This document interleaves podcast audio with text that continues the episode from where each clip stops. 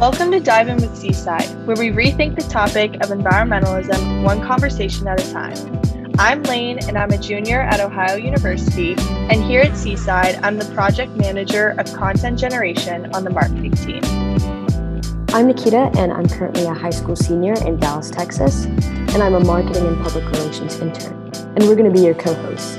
So dive in with us and don't miss this opportunity to learn more about what it means to create change this week, Seaside Sustainability's Green Scholars team will be joining us to talk about environmental education outside of the traditional classroom setting and the importance of changing the way that we teach students about the environment. So dive in with us today and don't miss this opportunity to learn more about what it means to create change. All right. Hi, everyone. How are you doing today? Good. Good, good. Joining us today, we have the Green Scholars team. Juan, would you like to go ahead and introduce yourself and everyone else on your team? Sure. I'm Juan. I'm fellow for the Green Scholars team, and we are basically working on a curriculum for high school students focused on sustainability. Catherine, do you want to introduce yourself? And then maybe we can all go. Of course. So I'm Catherine and I'm the project manager for the environmental literacy group of Green Scholars. Awesome. I can't wait to hear more about that. Audrey, what do you do? I am the project manager for the project management and program management part of Green Scholars. So we focus on creating the curriculum for teachers to implement Green Scholars in their own classrooms, as well as giving students the tools to manage their own project, which is the final culmination of the Green Scholars program. Wow, that's so cool. Julia, what about you? Yeah, hi, I'm Julia. I'm an intern on the professional skills team, which is in the Green Scholars program. That's awesome. Is that everyone? everyone all right great it's so nice to meet you guys and i'm so excited to hear more about each team and what everyone does. Um, yeah, Nikita, do you want to take it away with the word of the day? Absolutely, yeah. So, likely, I will be talking to you guys about the word of the day. It's what we normally start out with with this podcast. And so, the word of this episode is omneity. So, what it means is this completeness or complexity within a system or environment. You can also think about it as the sum or aggregate of multiple elements. Here at Seaside, we like to think of uh, our Green Scholars curriculum as a curriculum that encompasses omneity, which is really, really interesting. So, with that, we can get right into the questions if that's okay with everyone. Cool. So, Catherine, let's start off with you. We heard that you had a story to share with us about your experience with environmental education. Can you tell us more about that? I'd love to. So, for me, the first real big environmental educator in my life wasn't a teacher or a scientist or someone I met at a museum. It was my father. I remember as a child, I must have been about six or seven or so, certainly no older than eight.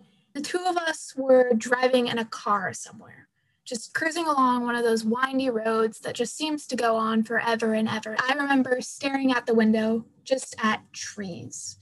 I'm from the Pacific Northwest, so trees are kind of just a fact of life. I wasn't really noticing them. I was just kind of staring off into nothing. And suddenly, just crashing through my daydreams, I hear my dad's voice Catherine, do you see that?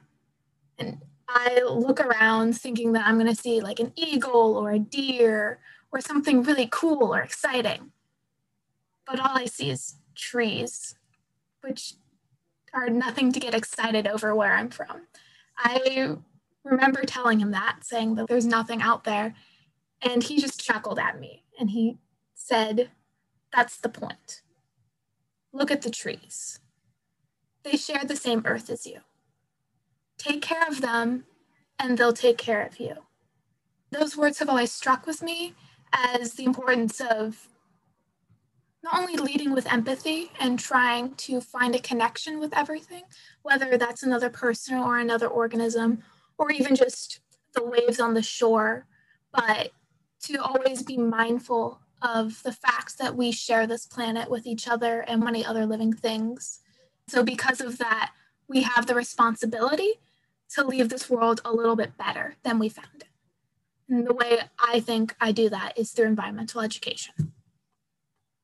Wow, I love that story so much. It's so beautiful and heartwarming. And I love how you talk about the connection of finding those connections, even with the smallest things that we tend to take for granted in our environment every day. So, thank you so much for sharing that and starting our podcast today with that amazing story. Juan, would you like to introduce the Green Scholars team as a whole and kind of what you guys do? Sure. And Catherine, that's such an amazing story.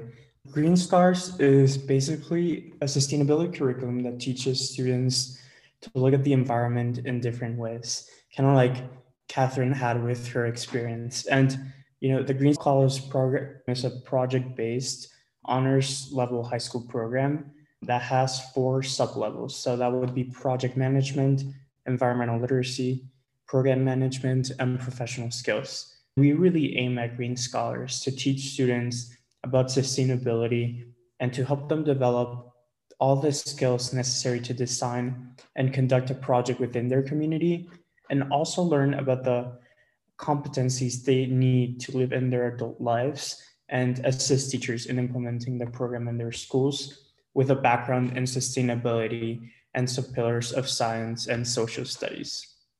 Green Scholars really seeks to inspire high school students and enable them to create change in their own communities and schools with a good foundation of usable skills and knowledge in both the professional aspect and in environmental literacy. Thank you so much for that one. That was a really, really interesting concept and something that I think could be very beneficial for students that are in high school to be able to look at it in a different way.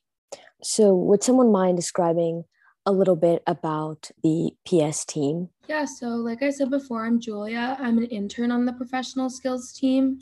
What we do is we focus on those skills that you might not learn in school, such as resume writing, cover letter writing, and time management. Those skills that are really helpful in the professional world, but you might just not get that experience in the classroom in a typical high school. So, going off of that, what do you think is the benefit of having our program coming in?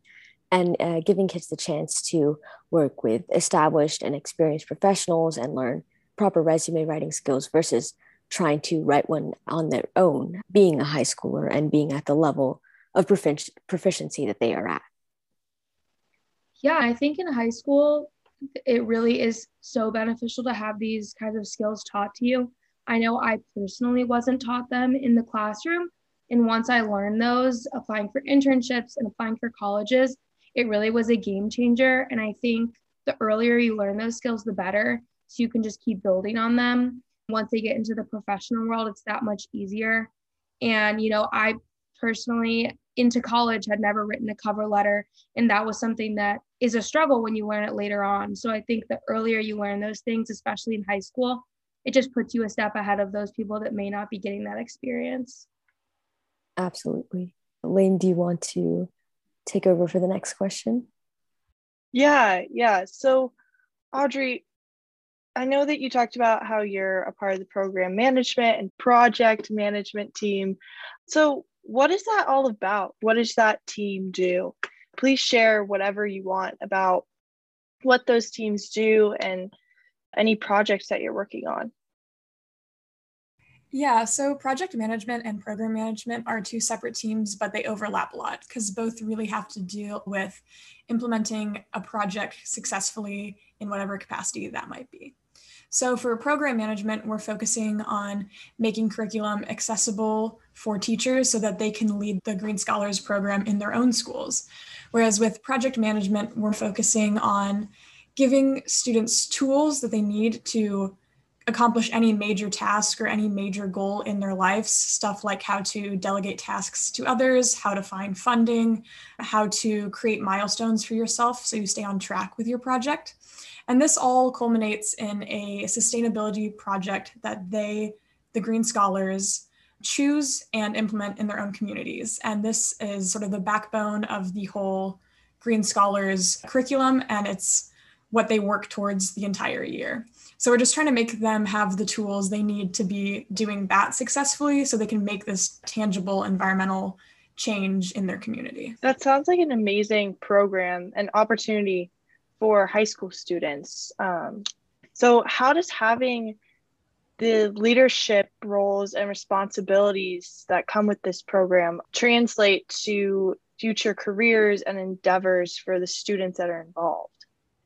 So, what's really neat about project management and the project management frame we use, which is basically just a set of tools and strategies anyone can use to complete any sort of project, is that while they're useful in school settings, like you said, and they're useful in sustainability projects, they're also useful in businesses, in being a successful leader or manager within the professional world, or even just in your personal life. If you want to accomplish a project, say, building something in your house, these tools that they're learning in school are transferable to so many different sorts of markets and settings that the leadership roles they're taking that they're having to do to make this project happen talking to people at stores talking to community partners really taking on this project themselves and leading other others through it with them they can use that as you know managers in an office as artists as managers on a sports team uh, or leaders on a sports team so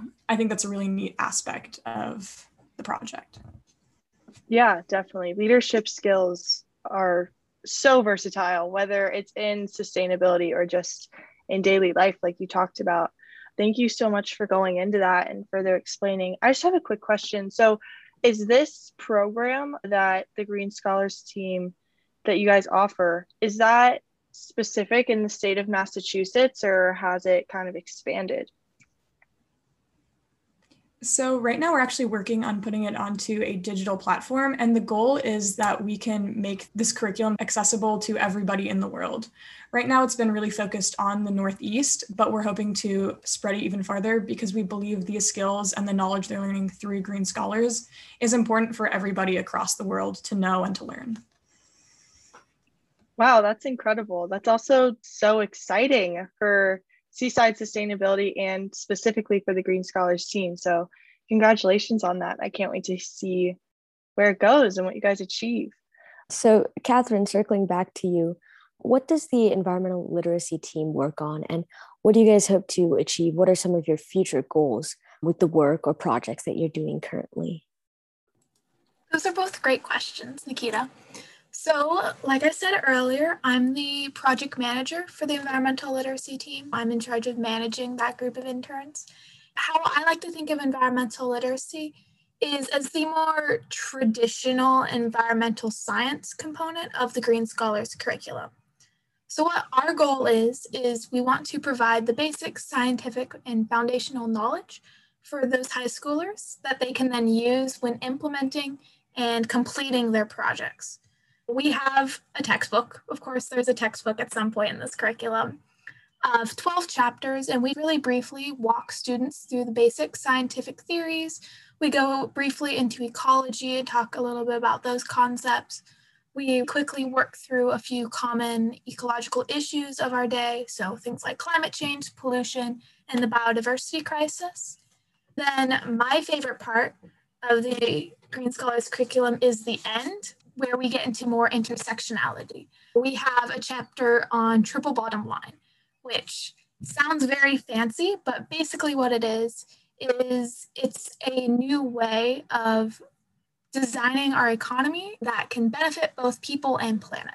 So there's a chapter on that. Let's say you're a high schooler and you wanted to maybe go into business in college. That's a great chapter for you because you can take your passion for entrepreneurship and sustainability and put those together. And then there's a chapter on environmental justice. So if dealing with that kind of issue is something that's totally up your alley, that's great. There's an outlet for that with sustainability. And our big goal, to go back to that question, Nikita, with the environmental literacy program, is we want to really show students that you don't need to be a typical sciencey person to get really into environmental literacy and sustainability no matter what your passion is, there's a way that you can make it relate to the environment. So that's our big goal. Currently, we're also putting our content onto that digital platform that Audrey mentioned. So that way we are also able to reach a, a wider range of students as well. I think that's so true that even in my case, I've experienced that here at Seaside, no matter what you're interested in, you can always find a way to make those very special connections to the environment and to sustainability. And I thought it was really interesting that you brought up um, the topics of intersectionality and environmental justice. Why did your team feel that it was significant to add those chapters, given that it's not typically what students learn in a typical environmental curriculum? Another really good question. For our team, we really wanted to include those because they're just such important issues that aren't talked about enough. I don't know about anyone else, but growing up, when I was imagining in my head like someone who really cared about the environment, I was thinking of a young upper middle class white person. And the fact of the matter is, like, yes, upper middle class white people care about the environment, but so do people who don't fit that very narrow definition of the word. And those people have just as important of a voice, if not more so, given that numerous studies have shown that BIPOC communities are the ones facing the brunt of the environmental damage that we're currently doing to our planet. And so, as a greater environmental movement, it's incredibly important that we give those people a platform for their voices to be heard. And how can we give those people a platform if people aren't even aware that that's an issue in the first place? So, for us as a team, we thought that it was really important to not only go into the science, but to go into those more humanity focused issues as well. Just because they're not what we would typically think of doesn't make them any less important. That's like you said, it's so, so important for us and the Green Scholars to sometimes face the reality of the situation that we're living in and understand how having that in the back of their minds can lead them to have a better knowledge of the environment and, and to make those connections in whichever way that they want to as well. Yeah, I just have a quick question kind of regarding everyone. So each team has their own values, their own philosophy, and their own goal. But how do you guys think that like when you have all these like different philosophies on one team, like the Green Scholars team, how do they all overlap and how do you guys all work together, if that makes sense? Yeah, so I work with all teams, attend all their meetings, and kind of know what they're up to. I think Green Scholars, I mean, Nikita summed it up perfectly in her word of the day. The curriculum is a complex and dynamic system. So students need foundational skills that are given in professional skills and environmental literacy to apply those to project management and really making a change in their communities. So it's super important that they not only have the base knowledge, but are also able to apply it in their own communities. I think that's why Green Scholars works so well. Each of the teams are not isolated. Project management and program management, as Audrey said, work really closely together. But at the end, I think it's just a beautiful web of complex thinking that students will be able to take from and apply to their own lives and come up with great things. That's so interesting to just hear about and imagine all of that coming together in in a web, kind of like what you said. Going back to how Green Scholars is developing this online platform. What is the platform called and is it going to be available to entire school districts or is it going to be more of an at home kind of thing that you do alone? What is it going to look like? So, we're using a Thinkific platform, and it's an online platform that gives students the knowledge they need and their resources. So, what we do here at Green Scholars is create a bunch of resources that students can use to their advantage to assess their own learning, learn more, and apply their thinking in many baby steps to later develop all that they learned and use it to their advantage and their community's advantage. As Audrey said, we plan to expand this. I mean, the online world has no borders. So we're hoping to go at least nationwide, if not worldwide, with our curriculum. And we've worked in the Northeast, close to where we are in Massachusetts, with students and teachers. And we plan to follow that same line of thinking where we give all power to school communities to use that curriculum. We don't want to interfere with their learning. We're just giving them resources and then they are going to use it to the best of their advantage because they know what works for them and what doesn't.